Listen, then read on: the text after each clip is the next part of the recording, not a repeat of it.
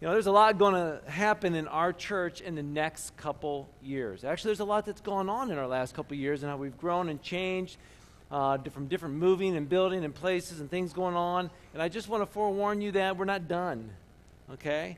Um, and and the, what you're going to hear uh, actually on May 5th, so mark your calendars, about what's that, four weeks from today, maybe, uh, you would not want to miss that service, okay? And leading up to that service, we want to prepare uh, for what's going to be shared about the future of our church. Uh, God's given us a little more direction. As God gives us direction to the leadership, we want to share that with you. So, May 5th, we're going to share that with you about the future and direction of this church. And uh, in the meantime, uh, God sort of laid on my heart as hey, you know what? We need to make sure everybody's on the same page as we understand what the church is about. Why do we exist? Why are we here? What's our mission for this church? Uh, for the church globally and locally, and, and us in particular. So when I use the word church during the next few weeks, please understand this. Uh, I'm not talking about a building, okay, brick and mortar. I'm talking about the church body, believers in Jesus Christ who share the same faith. And uh, we have a common belief. We gather together in unity to worship one and only one true Lord and Savior, Jesus Christ. And so that's the church. So when I throw that word out there, you know, you're already understanding where I'm going with that, okay? So, with that being said, with a little anticipation for what's going to happen over the next few weeks, let's let's do this. Let's answer some questions, okay? Why is the church important? I want you to think about that. Why is the church important? Answer that question. This is this is something this is a lunchtime conversation maybe. We'll answer some of it today, but this is something to talk about at lunch and at home your friends throughout the week, okay?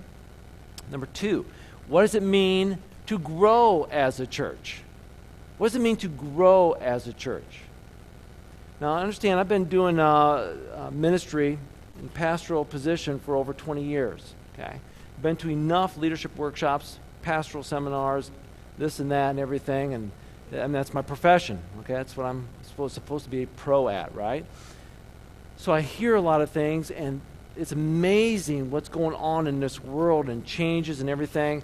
And I'm going to share some of those things with you as we talk about and answer some of these questions because when I say, how does the church grow or how do we define growth in the church, um, does that mean we have church growth if we have more people here?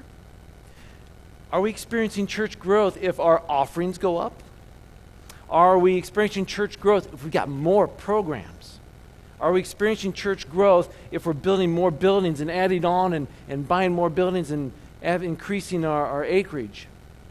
Is that church growth? Maybe we have multiple campuses and we go and we plant new churches. Is that church growth? I want, I want us to chew on these questions. I want us to think this through. Okay? See, before Jesus ascended into heaven, remember, we just celebrated this last week, right?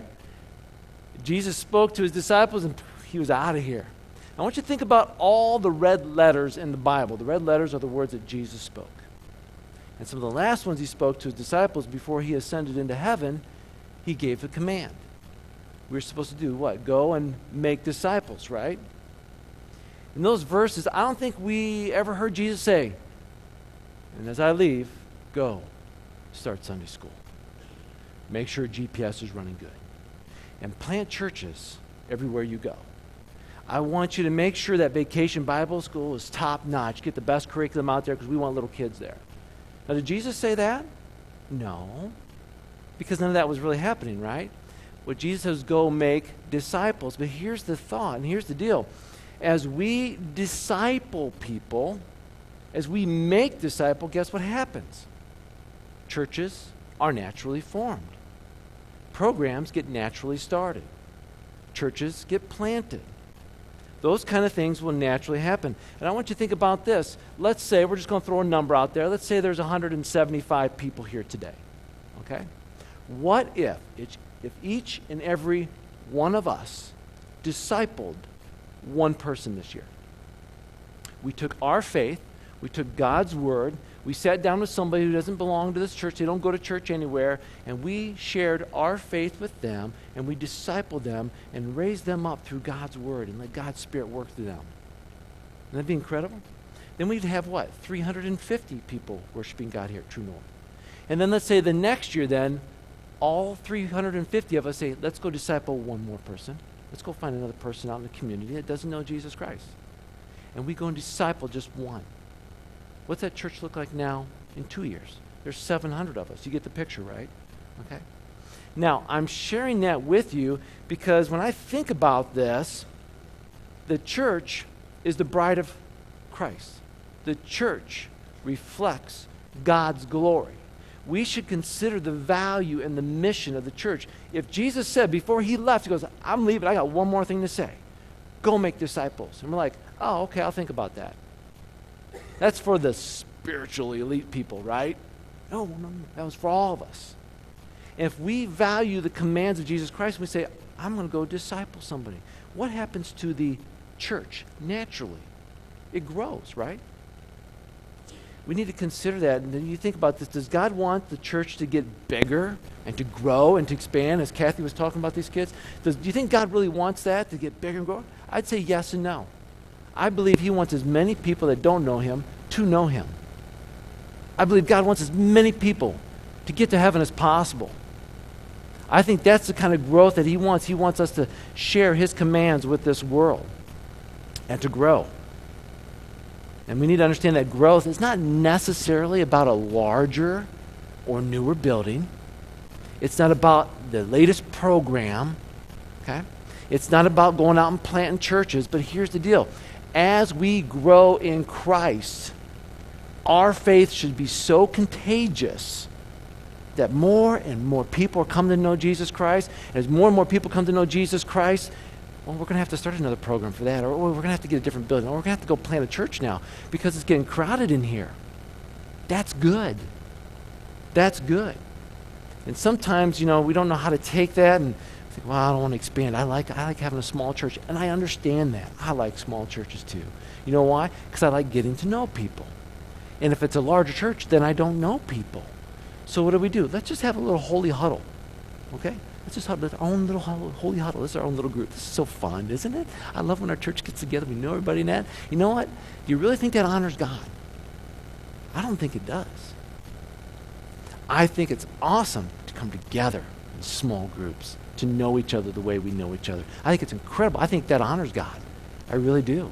I, he wants us to, we're going to find this out as we read in Acts in a little bit, how that really is honoring to God, but it doesn't stop there. It continues from there, and that's where the growth comes. Okay? Now, um, I want you to think about this. As a child, as a child, you grow, right? And as you grow, you have to get the next size clothing. Now, this past couple Halloweens, I've enjoyed dressing up for fun, okay? And I've taken my, my youngest son's football jerseys. You know, they get those little helmets and football jerseys, and they put them on with the little pads and everything. I have tried the last two years putting on that little football jersey and squeezing it in. I'm like, I mean, it, that's all it goes. And I'm going to tell you, it hurts. It aches. I'm like, okay, and you're going, then why did you do it? Because it's fun. Okay? I, I can't say, but it's just fun. And it might not be so intelligent of me. I understand that. But when you throw on a wig and, and messed up clothes and really tight thing, it makes the kids laugh. And I have fun with the kids. They're going to come to my door, they're going to earn it. Okay? You're going to trick or treat my place, you're going to earn it. So, anyway, I put that on and, I, and then I take it off and I'm like, oh, I can breathe again. And I'm sitting there thinking, you know what? What if we as adults said, let's just wear little kids' clothes. Let's be like little kids, okay? Now, I understand there are actually some people we need to carefully approach and encourage them to buy the next size larger. I understand that, okay? But we're not going there today. But seriously, think about this. Don't we sometimes sit there and go, why would I ever consider wearing that? I, am going to make. I'm going to wear something that I feel comfortable in, right? Because I am not that size. Uh, guys, when we, you know, we, go and put on those jeans, like, oh, really? I'm going from 34 to 36. I don't like that thought. But I've, hey, I'm expanding. You know, okay, as little kids, we get taller, right? And as adults, it, we, maybe we're not growing up, we're growing out, okay? But we're still, we still grow in life. And as we grow, we got to change the clothing. Doesn't that make sense? Okay, maybe I spent too long a time on that one. I, I apologize, okay? But if we really think this through, as we change, as we grow, we've got to move into the next stage. Now, our faith in Christ, let me ask you this. Our church is six years old, a little over six years, right, Dan? Is that right? A little over six years now? Now, as a six year old or seven year old, let's say, do you think our faith is going to stay at an immature little child's age? Or should we grow? We should probably grow, shouldn't we? We should grow in our faith. Just as a little child's going to grow, our church is going to grow. You want to see a young man light up? Aiden, if I were to come to you and I say, Aiden, you look like you've grown over the summer, like an, an inch. You see, he's sitting here pumping his fist, okay? you want to make a young man feel good about himself and, and do this with truthfulness, okay? Don't say it to flatter people.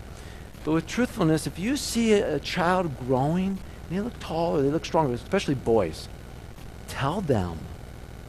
Oh man, you'll see their chins lift up, their shoulders go back, you'll see a smile on their face like, yes.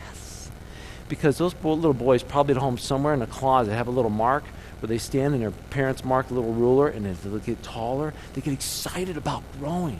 Children love to grow. As adults, as adults, we sort of lose that. We're like, I'm here, I've arrived, right? Let me tell you something. In our faith, we should have the little spiritual closet that we walk into and say, God, am I growing?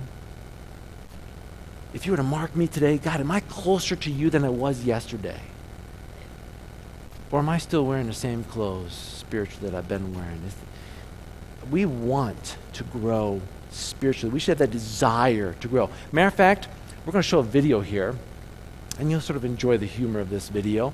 But I want you to think through the implications of this spiritually too. Okay, let's go ahead and watch this video. Like I said, a little fun there with that, but aren't we like that sometimes in our faith? Don't we sometimes sort of say, I don't, I sort of like it. I'm really comfortable here. And the thing is, as I've uh, been studying and learning this, in our faith, we, we sort of get to a, a spot where we're comfortable. And when we don't want to move beyond that level of comfort spiritually, maybe where we're broken, we revert back and we just stay there, sort of like he was doing. Why would I ever want to leave T-ball? Why would I ever want to leave kindergarten? It's so comfortable. I'm so I'm good at what I'm doing here. But God says, that's not growth. That's not good. Turn in your Bibles to the book of Acts. Book of Acts. See, the church is like a child. We're created to grow and to mature in life. And uh, sometimes we get those hosts of excuses that keeps us from moving forward. Acts chapter 2. And I believe God's using his church all around the world to transform lives, accomplishing his will on earth. And in many ways, many places, the church is really healthy and focused and fulfilling God's mission. It really is. It's incredible to see a lot of the things that are happening around the globe with the church. Okay? And I, and I want you to know this. I'm not here this morning to say that everything's great and everything's horrible. I want you to understand there are some great things happening in church, and there are some other places where the church is just a mess. Um, there's many churches today that focus on the numbers, the offerings, the acreage, uh, the programs, and, and those are good things, but those don't determine growth. Okay? Make sure you hear me on that. Those are good things, that's a byproduct of what's going on with growth, but that's not how you determine growth. Okay? So, what should the church look like? How do we know if we're a healthy church? How do we know if True North is going in the direction God wants us to go? I mean, if we can't answer these questions biblically, we're only going to be adding to the confusion of what's going on around us. So we need to understand our identity, our role in this world. If not, we are bound to be confused and paralyzed as well in our faith, and we'll be stunted in our growth, and we don't want that. We want to be a healthy church, we want to be a growing church. And when Jesus ascended to the Father, he left one group in place. It was his disciples. And with those handful of believers, he said, We're going to start something here. Okay? And, and if, we, uh, if we don't do everything that we can to understand this, then we're not taking the mission of Jesus very seriously.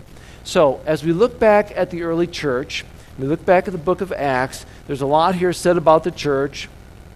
I don't remember last week. Actually, look on the front of your, your bulletin. Uh, 1 Peter chapter 2, verse 9, I believe, is on the front of your bulletin, where Peter says, this is, he describes the church as this. He says, We are a chosen race, we are a royal priesthood. We are a holy nation. We are a people of his own possession. That's how the church is described by Peter. Paul describes the church as a pillar of truth, a temple of the Holy Spirit.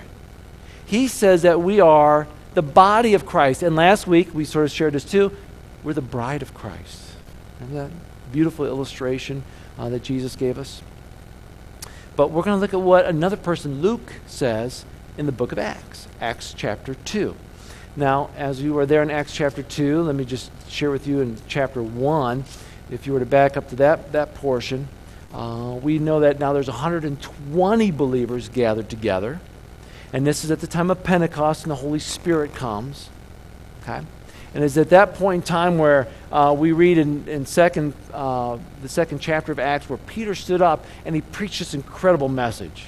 I mean, the Holy Spirit just came upon him and he just delivered it. And it said over 3,000 people came to know the Lord. Isn't that incredible?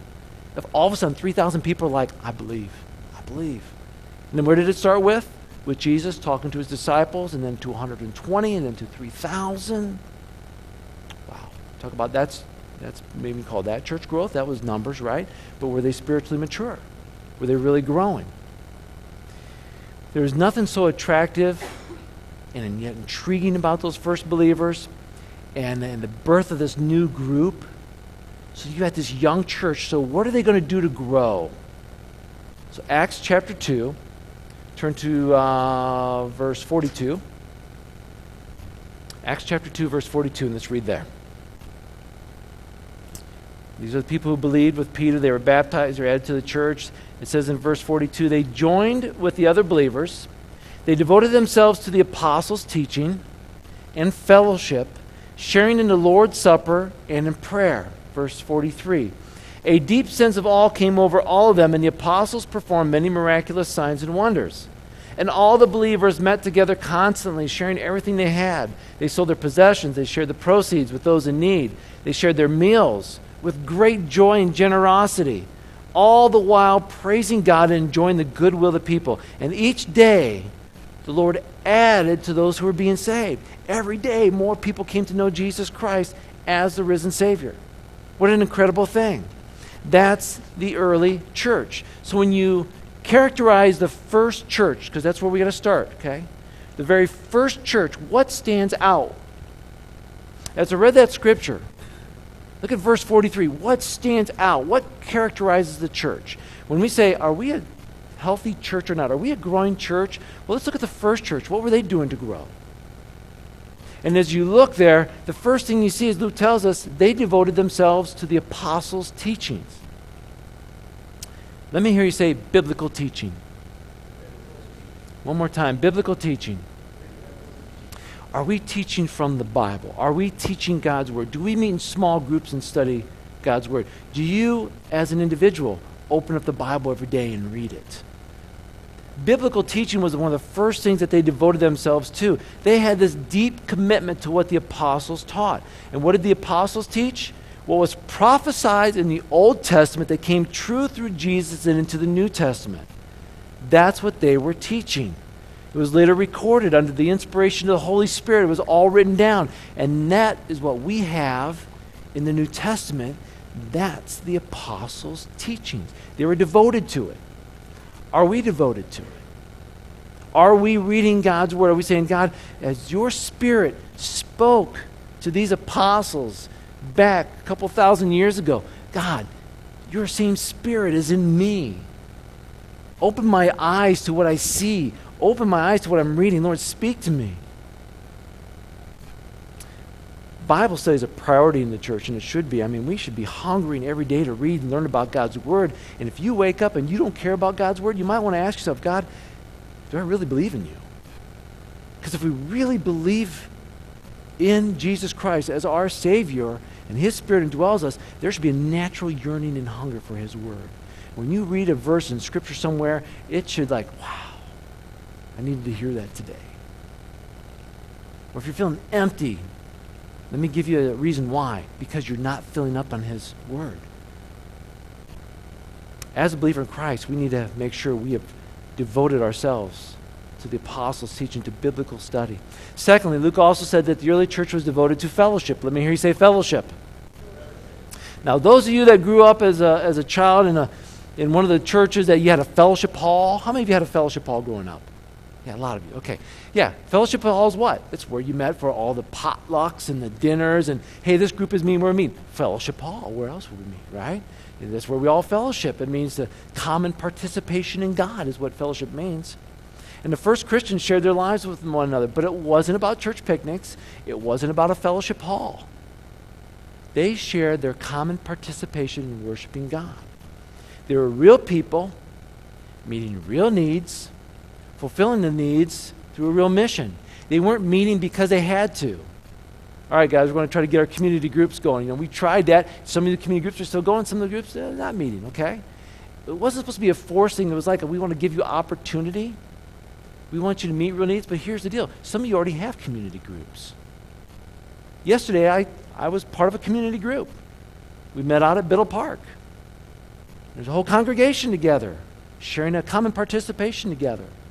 It was called a sport baseball, but the reason we're there is for God. We pray together as a team. We open up God's Word together as a team. We encourage one another as a team. We share things as a team. We share something together common. That's fellowship. That's like a little church. We see that a lot. You know, we meet together because there's, maybe there's a felt need. In the biblical time back here in Acts chapter 2, they shared their lives because in Christ, everything was in common. They truly loved each other. They truly cared about each other. When somebody drops off some cookies at our house, I don't sit there and say, "Oh, that was nice. You know what I, you know what I think? They love me. Thank you. That's common participation in God because the church body, when you love each other and you take care of each other, you look out for each other, you pray for each other, that's love. That's love. That's fellowship. You deeply care about God and His mission on earth, so you join together with other people and you do it together in the same goal. That's fellowship. Let's look at the third thing, okay? Let's look at the third thing. This is the breaking of bread. Let me hear you say breaking of bread. Now, this could be a couple different things. It could be the Lord's Supper, which it obviously probably was, because they were celebrating communion as a body of believers, but they also shared meals together. They ate together. So when it talks about them breaking bread, it was sort of both. It was communion and having lunch together. It was communion and having supper together. Christians took the Lord's Supper as part of the larger shared meal. And they did this because they wanted to express their faith in their Lord Jesus Christ. When we have communion here, guess what we're doing? We're expressing our common faith in Jesus Christ, in what he did, his sacrifice for us. The bread became a reminder of his broken body, and the wine became a reminder of his, his blood that was shed. That celebration is a reminder of that new covenant. When he passed that cup forward, he said, This is my covenant with you. Take it, drink it. Remember, we talked about last week how the groom would sort of take that bottle or that glass of wine across the table to his bride to be and say, Take this covenant and drink it. And if she did, yep, okay, we're going to get married in a year. Awesome, okay? And as Jesus took that cup and passed it to us, it was a new covenant saying, We're the bride of Christ I accept. I place my faith in you. You're going to come back and take me to your place someday, Jesus. Until then, I'm going to be a bride of, of purity. Right? So when we celebrate the Lord's Supper, that's a part of it. That's a part of it. In taking communion, we proclaim his sacrifice and our life together as a church. So that was a part of the early church. So what do we have so far? We have biblical teaching, we have fellowship, and we have the breaking of bread. And here's the fourth thing if you look in Acts chapter 2, verse 43. We have the devotion to prayer. Let me hear you say devoted to prayer. How many of you have a. No, I'm not going to do this, okay? I want you to think about this. Don't raise your hands. How many of you have a journal that you write your prayer requests? How many of you have a specific prayer time? How many of you have a place you like to go and pray and get alone with God? How many of you say, prayer is a priority in my life? How many of you could answer that and honestly say, oh, yes, yes, yes, yes, yes? Or how many of you, well, I pray at night when I go to bed and I sometimes doze off and I wake up and I go, Amen, and go back to sleep. You know? How many of you, that's your prayer life? We all have different kinds of prayer lives, but the disciples said, no, no, no, no. Devotion to prayer. As we come together as a church, we're going to pray. We're going to pray for the sick and those are hurting. And quite honestly, I don't think that corner is the bad corner to sit. That's recovery row back there, okay? You never sat back there until you got injured. Now you're back there and we're praying for you, so we know where to pray, right? But are we devoted to praying for those that are hurt and those that are sick and those that are hurting? Are we devoted to praying for those who are struggling in their marriage and, and struggling with, with different emotional issues? Are we devoted to praying for them? Are we devoted to praying for the future of our church? Where are we going, God? What are we going to do? Are we devoted to praying for people to come to know Jesus as their Savior? Lord, I really want to talk to my neighbor, but I don't know what to say. Are you praying about it? Are you praying for boldness? Are you praying for courage? Are we devoted to that? To say that prayer was important to these early Christians would be a gross understatement. Think about when Peter, and this is later in Acts chapter 4, Peter and John were released from prison. Now, why were they in prison? Because they, they hijacked a camel, okay? And, and then they, they ripped out the stereo. No, they didn't, right? Okay. You know why they're in prison? They're in prison because they love Jesus. Well, I don't want anybody to laugh at me, so I'm not going to talk about Jesus. Are you serious? Back in those days, you talk about Jesus, you'd get beaten, you get thrown in jail. So that's where they are. They're in prison because they love Jesus. So Peter and John get released from prison. What did they do next? They gathered back with the church body and prayed for boldness to go share him even more. Isn't that incredible? You just got out of prison for talking about Jesus. Yes, let's go pray together that we'll be even more bold and more people will come to know our, our Savior, Jesus Christ. Wow. Pray about that. That's incredible. Prayer was the church's means of receiving, of receiving strength and guidance from their, from their Savior, from our Lord. They depended on intimate communion with the one in whom they put their trust in. And sadly, I, I'm going to say our churches aren't typically characterized by our devotion and prayer. People talked about true north. What would they characterize us by? Would it be our biblical teaching? Would it, would it be our fellowship? Would it be our breaking of bread together? Would it be our devotion to prayer? Would it be that we have such a love for God that it's just spilling out by how we love others? How would people know our church? And again, it's not so that we can brag about us because it's not us. We're part of a bigger picture here in the church. Have we lost the urgency of our mission in the sense that, you know, God doesn't work through us well, we're not going to be able to do this? I mean, really, we ought to step back sometimes and say, if we're not, if something isn't happening, is God's Spirit really working through us? Have, have we really spent time in prayer about this? A church that's devoted to prayer is a church that knows God's miss, mission is the most important mission on this earth. A church knows that it cannot succeed without God. But here's the deal. If you look at the early church and all them who embraced God's Spirit, they knew this their sins had been forgiven. We just sang Amazing Grace, right? We, we have sin stained lives. And there's only one person that can clean that up. There's only one person that can forgive us. And basically, the church is a body of believers that has figured that out. We've all sort of figured out, you know what, we've all messed up, but we've all figured out that God's grace is so big for us that He loves us, that He forgives us, and we all understand that we've been freed from sin. We've been forgiven of sin. And so, being redeemed, being bought with a price, we've come together now and say, Thank you, God, for loving us. Thank you for forgiving us. He's pulled us out from darkness and removed us and separated us from sin and said, I'm going to give you my spirit now to go live in a victorious life. So God takes those who He's redeeming and He joins us together in one body. We are a group of forgiven people that's been brought together to go live for Him now. That's the church. But here's the problem we like doing things on our own. Okay? I'll admit, I'm very independent. I could be a loner at times. I get that, okay? How many of you could describe yourselves that way? How many of you could describe, don't raise your hand. How many could describe your spouse or family member that way? You know, you're sort of like, you know what? I didn't show home from work today, they'd probably be okay because they're always doing things on their own. They never include me on anything, you know? They're very independent. Not that that's a bad thing or good thing, I'm just saying, right? When it comes to a job, I'll admit I'd rather do it on my own, get it done, right? Instead of, I probably should call for help and get this done. I know I really need to get up and put those Christmas lights up, and I know it's a really tall roof, and I know my short little ladder ain't going to do it, but if I put my ladder on top of about five boxes and uh, reach really high and on one leg, I might be able to get that last one on there instead of calling for help, right? I'll do it myself. Gentlemen, anybody ever find themselves hanging from an eaves before, hanging lights? Not saying I have once or twice, but when we try to do things on our own, we get ourselves in trouble, right? Exercise, I'd rather exercise on my own. I don't want to go to the gym and exercise around everybody. It's weird, right? Eat alone. I'd rather eat alone. I'd rather get my lunch and go home and eat instead of eating with a group of people. Why is that? Because we like doing things on our own sometimes. Sometimes. The problem is that individualism is actually widely celebrated in our culture. We tend to think of ourselves as being self sufficient and independent. You've got to learn to do this on your own. When we start thinking that way and it trickles into the church, what do we become then? We are no longer that church that is dependent upon the Spirit of God who comes together. We're like, I'll just do this on my own.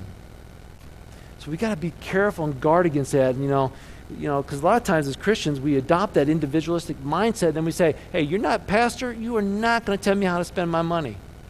I know you said I should give a percentage back to God, but you know what? It's my paycheck." Pastor, I know you're telling me what I should do with my time, and I should give my time up with God and Bible study or, or my own prayer time, or I should be doing this. But it's my time. You know what? I've got, I'm going to use my time as I see, I see fit. See, that's that individualistic mindset and saying, oh, you know what? Did you notice that the first Christian converts in Acts chapter 2, they did not do that? They weren't individualistic.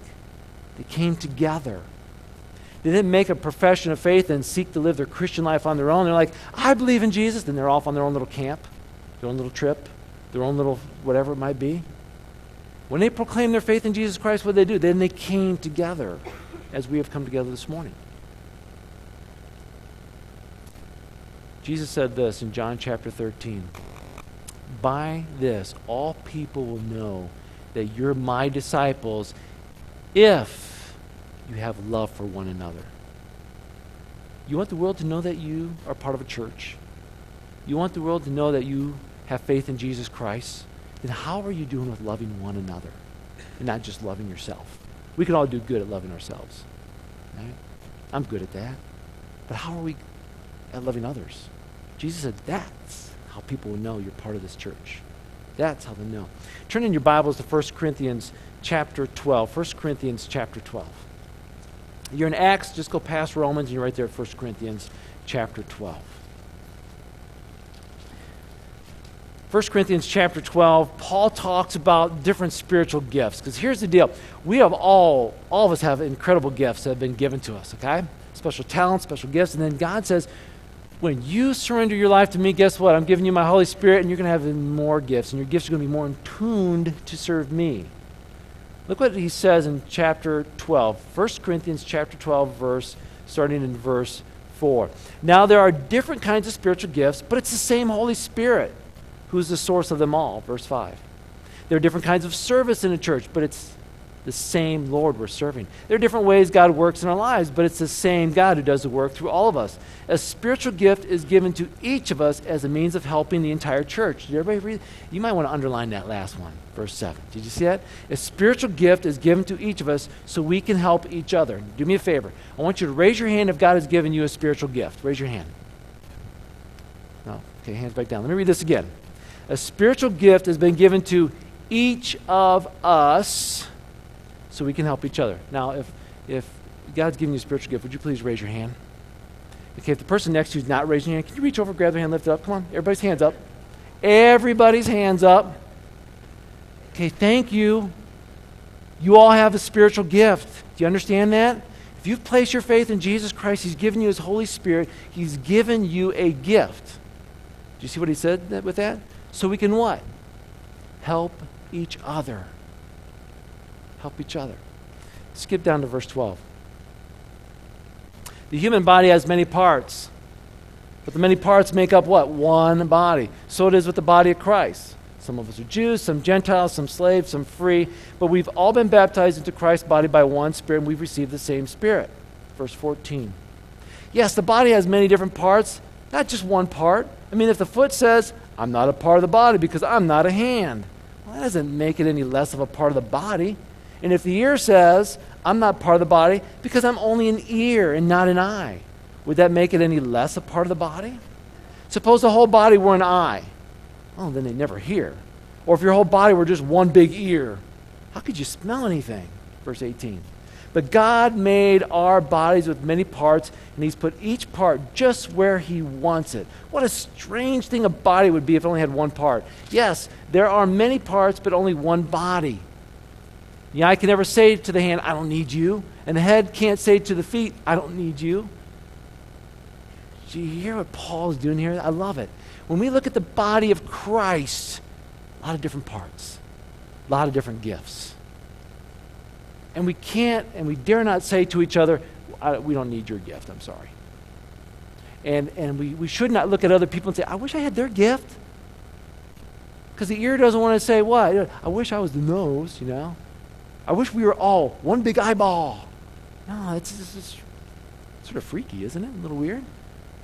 But how many times has the church body said, I wish I had that spiritual gift that that person has. I wish I could sing like them, and that's okay. I get it. I wish I could sing like the and have the talents of the worship team, but you know what? That's not my gift. Praise God that He gave that gift to somebody else. The gift that you've been given is a gift that God's given you to help each other, to make the body function properly. If you're the foot of this church and I don't have you, I don't like hopping around on no other foot, okay? That puts all the pressure on the other leg. We need that other foot, right? Think that through with that, that whole body picture. You know, when we talk about, just like the kids up here, you know, which is, you know, bigger, taller, which one do you want to be? Let me ask you this. If it was coming to candy, okay? I'll pick on Trent. Trent, if it was coming to candy, we're talking about candy here. Which is better, more or little? More. Good answer. Easton, you're getting out of school. Which is better, more days off of school or little days off, less days off of school? More days off school. Yeah, there you go. Speaking as a student who loves school but enjoys days off. Very good. Okay. But I want you to think about this. What's better as a church body? More gifts or less gifts? More. Okay? That wasn't I was hoping that wouldn't be too difficult. Let's try this together, okay? And you can all answer me at the same time. As a church body, would it be better to have more gifts or less gifts of a church? Absolutely more. And here's the deal right now, there's about 175 gifts in this room to use for the glory of God. Not our glory, but His glory. Amen? So let's pause for a second and ask what we're missing here. Okay? Here's the deal. We celebrate Acts chapter 2, and we look at Acts chapter 2, verses 42 and on, and we sit there and we say, wow, that is, that is such great stuff. And man, I, I wish we could be just like them, you know? The fellowship, the devotion to prayer, and the, the, breaking of bread, and, and the biblical teaching. You know, we can sort of model ourselves after that, but let me remind you of something. If you continue to read on in Acts, they had problems. People couldn't share. And if you read all the other books in the New Testament, you know what those letters were written to? To churches who were struggling in Galatians, people weren't thinking right. In, in Corinthians, they had a sexual mess. And so these, these men write these letters to these churches saying, okay, church, you're struggling. Get it on here. Let's get straight with God's word. Please read it. Please understand it. Hear the correct teaching. So the early church wasn't, you know, it was, it was great. That's where it started, but it had its problems too. So I want you to understand this. For us to sit there and say, I wish we could be just like them, okay? That's great modeling. But you know what? You know who God's called us to be? The church that He's called us to be today. He's not asking us to be the early church, He's asking us to be the now church. He still wants us committed to biblical teaching. He still wants us breaking bread and having fellowship. He still wants us devoted to prayer. But we don't have to sit there and compare ourselves to other saints. God wants you, where you're at right now, to be the church for Him. The group of believers did not live in some kind of spiritual fantasy land untouched by sin and weakness. I don't know if a lot of times we sit there and think, oh, if I could just be back with the disciples. They struggled with sin just like you and I. You know, the, the point of their example is not primarily to, to make us dwell on their strengths, but God's strength through them. And the Holy Spirit caused the message of Christ to work through them. And He wants to do that today with us. Worship team, would you please come forward? I want to ask you this question as they're coming up here. The same Spirit who lived in that first century with the moved among the, the first Christian church is, is here today. God's given you a gift. And as we focus the next three, four weeks on what this church is about and where we're going, I want us to understand, to think about how is the Holy Spirit working through this church? What do we need to be praying for? What do we need to get better at doing? Let's not measure our growth on numbers, on offerings, on buildings, on programs. Those are all good things, but let's not make that our measuring stick. Let's ask ourselves how are we doing growing spiritually through our time in devotion to God, in prayer, in biblical reading, in gathering with other believers? How are we doing with loving God and loving others? As we do those things naturally, guess what? We, we might add some more people here to this church. And an offering might go up. We might have to get another building, or who knows. You know, those things might naturally happen. It's nothing to fear. That's just something that's really cool that could happen as a result of us being biblically obedient to where God's calling us. Amen? Stand, please. Let's pray. Heavenly Father, I thank you, Lord, that we could look back at Scripture and look in Acts and, and see how the first church started. What an incredible thing. And then what a reminder that, you know, they weren't perfect. Sometimes, Lord, I think we, we compare ourselves back to the Bible and say, oh, I wish I could be as strong as them. Lord, what if? What if some of those disciples are looking down from heaven right now at our church and saying, I wish I could be like them? Maybe not, I don't know. Lord, I'm, I'm not saying we're there because we're not. Lord, you know that. We've, we've got some growing to do in this church. We've got some growing to do in this church. And that's exciting. Because, Lord, we haven't arrived yet. And it's fun to grow because that means we're going to get stretched a little. and We're going to learn. We get to celebrate a lot of new things that we discover. Just as a child learns a lesson in school and they get it and their, their eyes light up and it clicks, or the first time they see something outside and they learn something, how maybe how a flower opens up or how a bird flies, and it's amazing to a child. Lord, as we learn spiritual things, I pray that our eyes light up, our hearts light up as we learn more about you. Lord, I ask that your spirit just moves through this church body. That we will be excited about wanting to continue our adventure with you and growing with you. That we will become more focused, Lord, and saying, you know what? I need to pray more. Lord, I want to grow more. So I'm going to, I'm going to get in your, your word more. Lord, show me how I can use my gift you've given me for your kingdom. Help me to connect with other people in this church. And Lord, it's not just True North, it's the other churches in this community and in this state, people we know that, that attend other churches. Let us connect with them too. Let's be an encouragement to them and to one another. Thank you, Lord, that we can be part of an incredible thing. Now, Lord, we don't want to keep it to ourselves. We want to share it with others. Help us to live in a way that honors you in doing that. In name we pray.